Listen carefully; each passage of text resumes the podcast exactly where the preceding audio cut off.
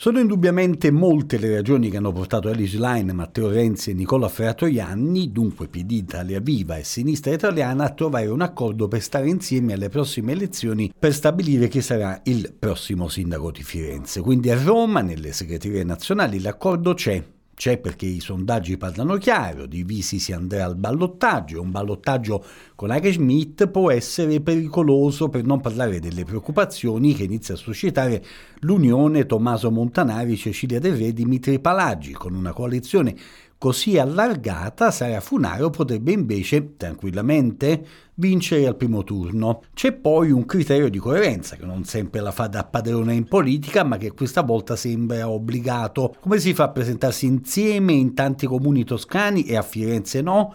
E poi tra un anno ci saranno le elezioni regionali. Sul piatto Italia Viva mette il diritto ad avere il posto di vice sindaco, alcuni assessori anche di peso, soprattutto dopo aver contato i voti e ancora di più in caso di ballottaggio. Tutto bene, Madama la Marchesa? Niente affatto, a Firenze i malumori non mancano in Italia Viva, dove si sostiene che prima si contano i voti e poi si stabiliscono i ruoli, ma anche nel PD, dove in una parte del partito è ancora forte lo spirito antirenziano, una riflessione in più che proporremo a Stefania Saccardi, candidata di Italia Viva, che sarà nostra ospite domattina alle 8.40 negli nostri studi radiotelevisivi per Tutti al Voto.